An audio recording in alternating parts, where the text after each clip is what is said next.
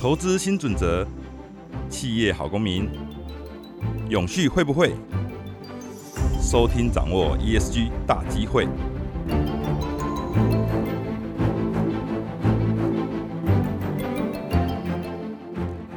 嗨，各位听众，大家好，我是天下杂志调查中心总监熊一希。非常谢谢大家又来到我们永续会。那虽然最近台湾社会的确是因为疫情很多地方不能去，或是很多出门会担心，但是有一个地方永远都一直很热闹，就是我们全台湾6400家统一超商的门市。因为毕竟就是不管再怎么样封，我们的日用品啊，还有我们日常的消费，基本上统一超已经变成是我们日常生活中的一个非常重要的一个必需点跟转运站。那我们今天也非常高兴可以请到统一超公共事务部的部长李致和，致和部长，部长跟大家问个好吧。嗨，大家好，我是致和，很高兴这次来到天下永续会，和大家分享一下我们在这个永续上面的一些想法。我们会请到统一超，应该很多人都不意外啦哈，因为这几年自从2020年这个 ESG 这个议题非常热，其实早在这之前哈，统一超一直就是在国内不管是社会领域、在环境领域，甚至在治理领域，一直都是算是一个模范生哈。那他甚至在 DJSI 就是道琼永续指数里面，已经连续3年都是道琼永续指数的成分股。那不过我今天哈，我们来邀请统一超，事实上还有一个很重要的原因，就是因为去年哈，统一超号称是他的永续元年，那时候我就在想说，其实上他们做永续这件事情，事实上也做了一段时间，那有可能不是那么统整在做，或者说可能是散布在集团那各个角落，所以我想首先可不可以请致和部长跟我们聊聊，就是说为什么会把去年定在永续元年，它有一个特别重要的 milestone 或是什么样的里程碑的意义吗？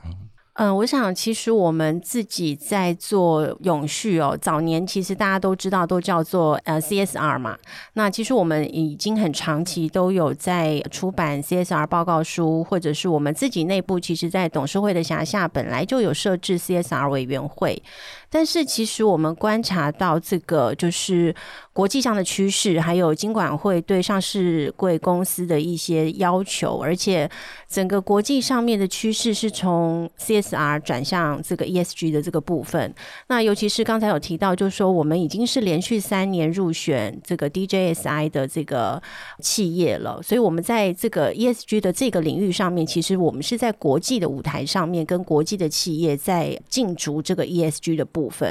所以在这个部分我们在内部思考的时候，我们也在想说，当我们已经是一个 DJSI 的一个入选的企业的时候呢，我们自己该做哪一些事情。所以我们也参考了金管会给上市柜公司的一些指引所以我们提前在金管会的规范之前，我们就开始思考，我们把我们 CSR 委员会升级成永续委员会，那我们也把这个我们的 CSR 报告书提前在这个金管会的规范之前，我们也把它更名为永续报告书所以在整个这个架构上面，我们从核心去思考的时候，我们就设定了我们去年是我们的永续元年，所以我们做了这个很多革新上面的一个事情。那在这个变动的同时呢，我们也把我们内部重新在我们其实很长期在各种不管包括食品安全啦、供应链啦、公益啦、社会投入这些部分重新再做一个整理，所以我们也做了这个4大小组的成立，包括减塑、减碳、永续采购跟这个惜食。那在我们这个零钱捐公益的部分，我们也启动了比较跟公益团体还有社会企业共同合作的循环经济的全新的专案那所以我觉得我们整个包括统一超商或者是 7-Eleven 的门市，到消费者日常在我们这边可以感受到的各种 ESG 的行动，其实我们是非常具体而为的，其实不见得是我们每天大声都一直对外沟通跟大家说，但是其实消费者到门市都可以实际的体验到。对啊，其实还蛮早之前就已经都不主动提供吸管，当然我后来有听你们聊，就是说其实提供吸管这件事情还蛮有学问的就是如果说你如果硬是不提供，好像惹客人生气，好像也是不好，所以你们政策是怎么样？其实我们那个时候在做不提供这个吸管的时候，其实我们自己内部也蛮多挣扎的，因为其实我们的门市的这个店员们每天都在服务我们所有的这个消费者嘛，所以我们对于消费者的抱怨其实是非常的在乎的。那门市端他们会听到顾客的声音，那我们这边就要去解决顾客还有门市端这个加盟主他们面对到的问题。但我们起心动念在这个不提供吸管这件事情，当然也是因为国内的环保政策的考量。那我们认为既然我们是国内的标杆企业，所以我们应该在这件事情上面要有标杆的动作，所以我们率先在所有的通路我们就做了一个很大胆的决定，就是我们开始在门市不提供吸管。那其实这个门市上面的沟通，其实我想大家到门市很习惯嘛，尤其是现在天气越来越热，大家喝东西喝饮料，尤其是可能有一些一次性的瓶装饮料，它可能需要一些吸管，可能比较方便饮用大家的习惯。所以刚开始的时候，其实大家都会有一点觉得这我要怎么喝，或是我在开车的时候我要边喝饮料边开车，我没有吸管，这样好像不太习惯。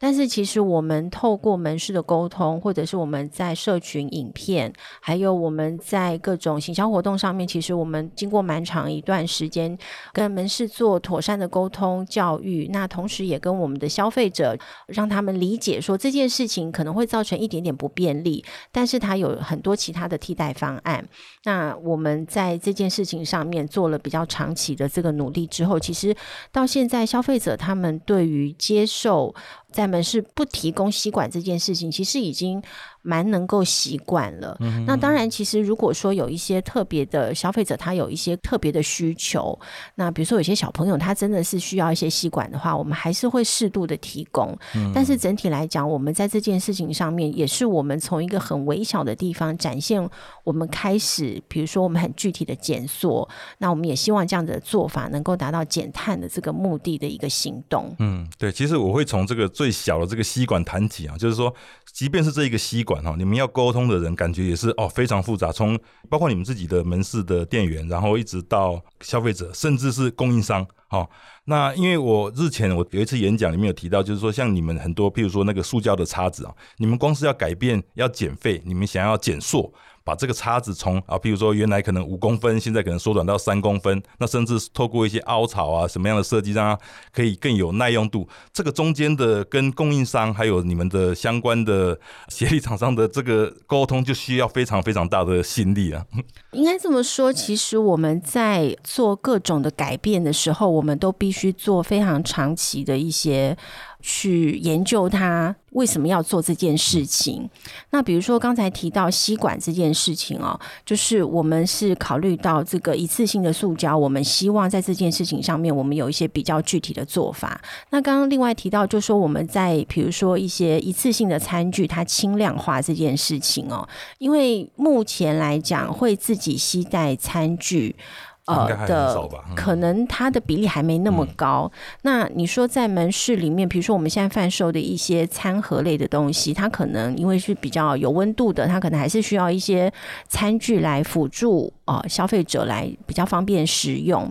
那所以在这个部分我们还是没有办法完全舍弃使用一次性餐具的时候，我们该怎么达到减塑减废这件事情，所以让它的这个比如说使用的塑料它是比较轻量化这件事情，就是我们可以去思考的方向。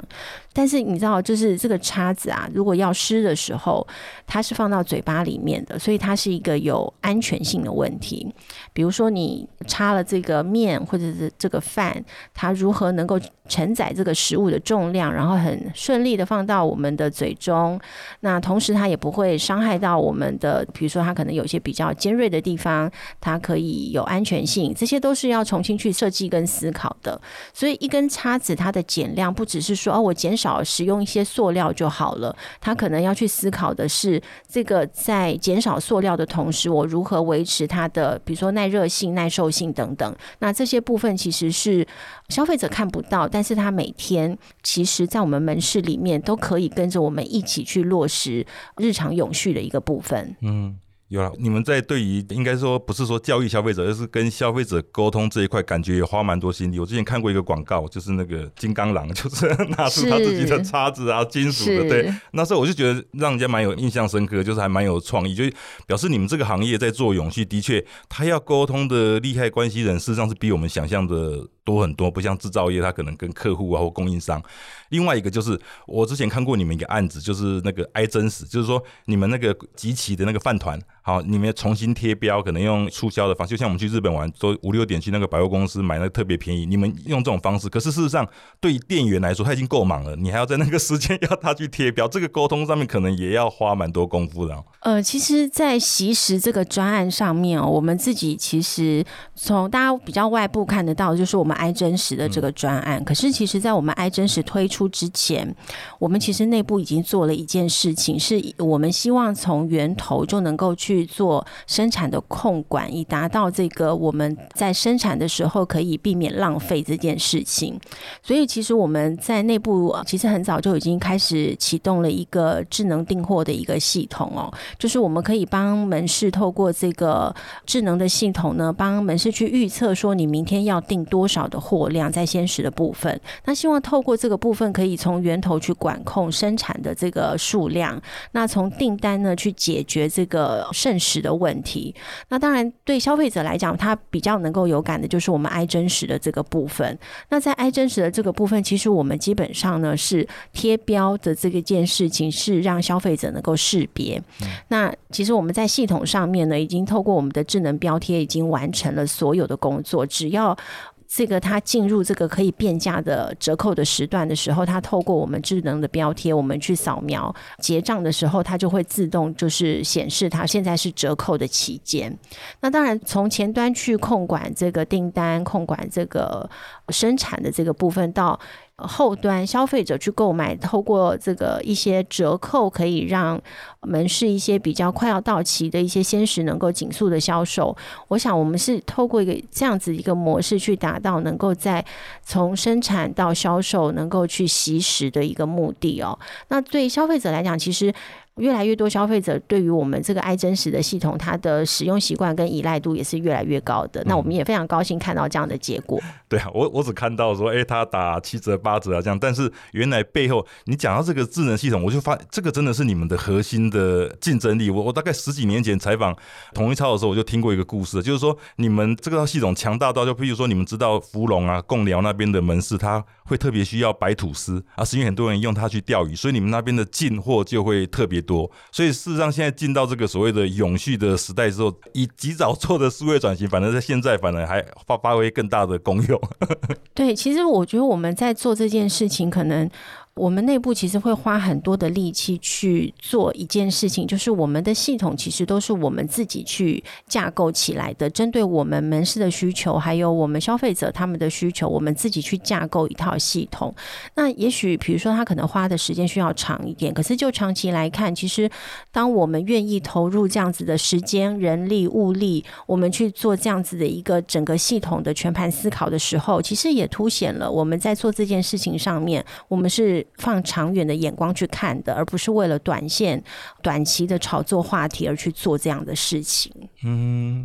好，我们先休息一下，因为事实上大家都知道统一超很有名的就是他的零钱捐，事实上他在这个社会的影响力也跟很多NPO 或是社会企业有合作，这一块事实上从这个 ESG 成为主流议题之后，事实上有很多很精彩的内容，蛮值得跟大家分享。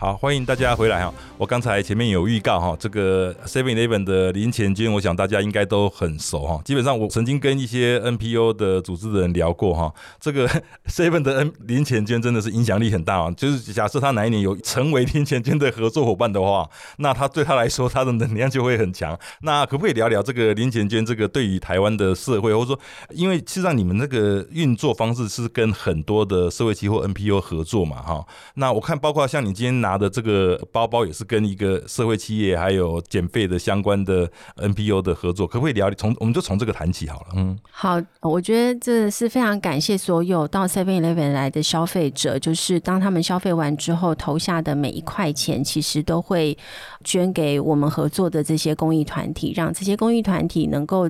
拿到这些来自各地不同的这些善款，能够去好好做一些社会服务的事情。那我们 7-Eleven 就是以拔爱找找回来这个公益平台的角色呢？其实我们这几年也在思考，我们这个平台除了帮公益团体募款之外，我们还有没有什么可能性？那我们这2年其实我们去思考了是，其实公益团体它除了就是希望有外界的这个捐款能够让他们去做一些他们需要做社会服务的这些部分之外，其实有一些公益团体它是更希望这个社会上面能够给钓竿这件事情。所以我们也去思考，我们这个公益平台能不能够帮公益团体还有社会企业架起这个给予钓竿的这个桥梁哦。所以我们从去年开始，其实我们启动了一个公益循环经济的一个专案。那也就是说，我们去年其实找了这个我们的零钱捐哦，在第2季的零钱捐，我们捐给了脑麻协会。那这个脑麻协会，他们其实后面有一群就是脑麻儿的妈妈们，那因为脑麻儿呢，他们是很需要妈妈长期在旁边陪伴照顾的，但是呢，妈妈可能也需要有这个就是生计上的支持，所以这些脑麻妈妈们呢，他们有一个可能工作坊，然后就是在里面做一些跟纺织相关的一些工作，那同时这些脑麻儿可以在旁边跟妈妈一起工作，那也就是这样子的一个我们看到社会上有这样子的需求。那我们又同时看到了就是像社会企业 Storywear 这样子有想法的这个青年哦，他可能用回收的牛仔布去做这个具有时尚风格的设计。那我们再去思考，是我们门市端有没有什么可以回收的这个素材，可以在这件事情上面发挥作用。那我们就看到了，就是我们在门市，其实大家每天买的 CD 咖啡，其实我们会使用到这个牛奶的这个瓶子。那牛奶的这个瓶子呢，其实它可以拿来回收，它变成是我们这个回收的再制的一个成品。那我们把这些三方结合，就是我们门市的这些废弃物，加上这个脑麻协会他们脑麻妈妈他们手做的这个需求，再加上 Storywear 的设计，所以我们做了一个全新的这个将公益、零钱捐还有社会企业结合的一个循环经济的一个方案。那最后这个脑麻妈妈他们做出来的这个循环经济的这个商品呢，也就是我今天带这个背包哦，那它最后可以透过 7-Eleven 的通路上架贩售。那在贩售的所得呢，那就是又完全回到了这个脑麻协会的这个组织里面，所以它形成了一个非常好的一个社会企业跟社会辅助还有在一个社会参与的一个过程。那也把零钱捐本来只是单纯的捐款助贫弱的这样子一个想法做了更不同的一个转型。那也在去年我们尝试做了这样的一个全新的一个公益行动之后，我们今年其实也再次做了一个全新的行动。那我们今年其实做的这个包包呢，在这个包包的设计的图面上面，其实是脑麻儿的创作。那如果大家有机会可以到 7-Eleven 门市去看一下，它是一只非常漂亮的一只鸟，然后它整个颜色非常的丰富哦。我觉得大家看到绝对不会相信它是一个脑麻儿的手中的一个作品。那我觉得如果大家其实愿意支持这样子的一个创新公益，其实也是我们 7-Eleven 长期在社会参与、社会投入上面希望能做跟一般人不太一样的一些事情哦。嗯，对，这个其实里面还蛮多创意在里面的，而且是连接了不同的利害关系人。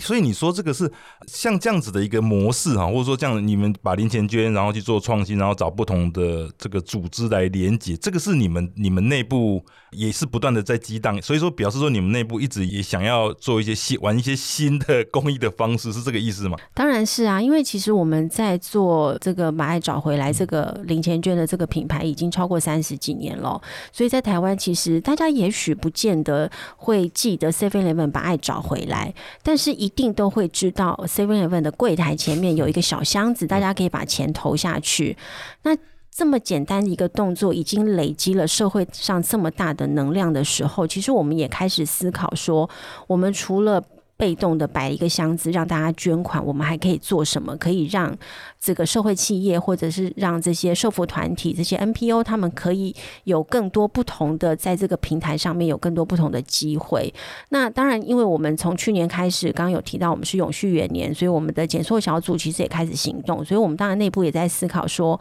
门市有没有什么废弃的一些资源可以让它变成再生利用的。那我们刚好就透过公益的这样子一个专案，我们开始做一些尝试，我们把门市的这个营业用的废弃的保特瓶，然后透过这样的循环的模式把它做成保特沙，然后从保特沙再做成这个可以在我们门市内透过预购销售的一个公益商品。那这样子的一个做法其实也是一方面也是在实验，就是说我们可不可以有可能把公益变成是一个更有行动力的一个计划。那大家参与的时候不只是投零钱，更可以让这个过程呢，比如说脑麻家庭他们可以获得更好的支持，那也透过他们这个就业的行动的方案上面让脑麻儿也获得更好的一个照顾。所以他的想法可能跟传统的公益的捐助已经有点不太一样了。对，很不一样哈。还有另外一个是那我也是前阵子听到，就是包括你们的店员你们门市的雇用方面，甚至你们也开始在针对一些我们称作乐龄啊或者是二度就业的，就是你们会刻意的多多禁用这样子的族群。是，其实在我想在 ESG 的领域里面是非常广的、那在人力资源的这个部分其实也是 ESG 很重视的一个面向哦。那台湾其实大家都应该都很清楚，就是高龄化的社会已经不是一个未来，它已经是眼下就是看到正在形成的一个社会现象。那显然就是高龄化的社会其实我们是一定会面临到的。那大家都可以很清楚的看到就是少子化，那少子化代表的也就是说在年轻的人力上面是相对短缺的，所以如何在这个人力结构上面我们去做一些调整是我们自己内部很积极去应对的一个问题。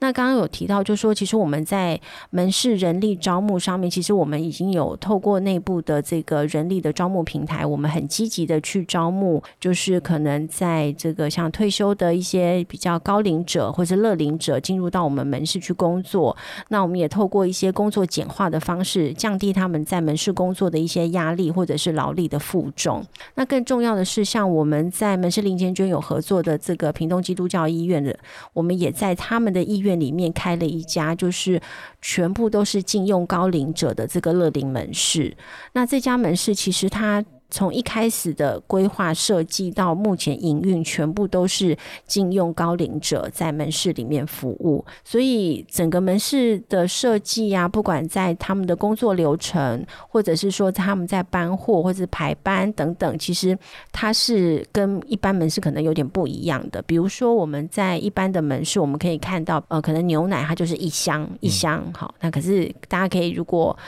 看觉得好像很轻，其实它多少还是有点重量的。那对长辈来讲，他可能一下子没有办法搬这么多箱，或者他可能一箱他也搬不起来，所以我们在进货的时候其实就透过这个工作流程的改善，我们可能让他的这个重量减半，然后让他们在这个增加一些就是辅助进货上货的一些工具或是一些拖车等等之类的，可以让他们在门市工作是相对来讲比较省力化的。那这个整个乐龄的专案其实运作到现在也运作了2-3年之久了，所以门市在禁用这个乐龄者的门市的数量跟人数其实都一直在增加。那其实我们从门市端的反馈来讲，就是刚开始我们门市端的伙伴可能也会觉得说，哎呀，跟这些长辈一起工作好像有点怪怪的对，而且年轻人他可能会觉得但是其实实际上就是大家能够透过这个工作上，其实我们有点像是混龄式的一个工作环境之后，其实它会发生一些蛮有趣的一些化学作用。像什么？比如说其实有些长辈他的社会经验很丰富，他可能有一些他是过去是老师，所以他其实他很会沟通，他很会与人互动。那大家也都知道我们门市的很多伙伴都是超级业务员，这些长辈其实他就可以发挥他在社区里面的影响力，力，还有他本身善于沟通，而且他可能已经有一些社会历练了，他也许没有办法可以搬很重的货，但是他是一个非常好的这个销售员，他甚至可以把他的这些在社会上累积的一些技巧可以传授给我们比较年轻的伙伴。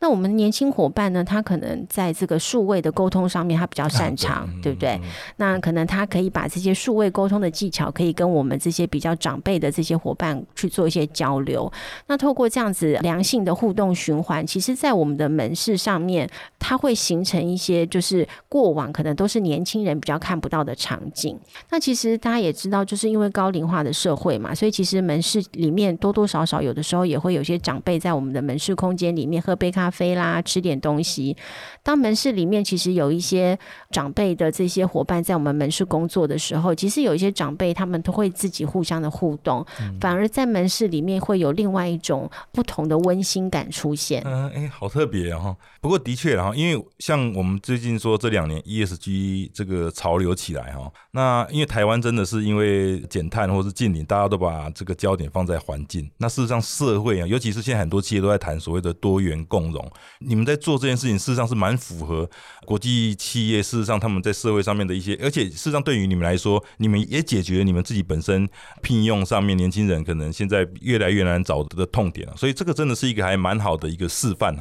我会这样讲是因为我们一开始我们有提到说 7-Eleven 它事实上也是 DJSI 的成分股嘛，那大家可能不知道，事实上它之前在 DJSI 甚至是全球的 leader， 就是说我们 DJSI 可能这个行业譬如说零售业全球的企业都来竞逐可能区区的几个席位的成分股，那 7-Eleven 不仅入选，它还是全球的第1名啊，这真的是台湾之光啊！所以我们今天这样听了，原来它事实上有很多的专案都是我们过去可能比较只知道单点啊，不知道全面，所以事实上你们这个能够拿到全世界零售业这个永续的第1名这件事情，要不要聊一聊啊？这个我觉得这个真的是很难得的一件事情。我想其实多数的人对 DJSI 其实大家都可能4个英文单字大家都听得懂，但是可能串起来大家都不太懂。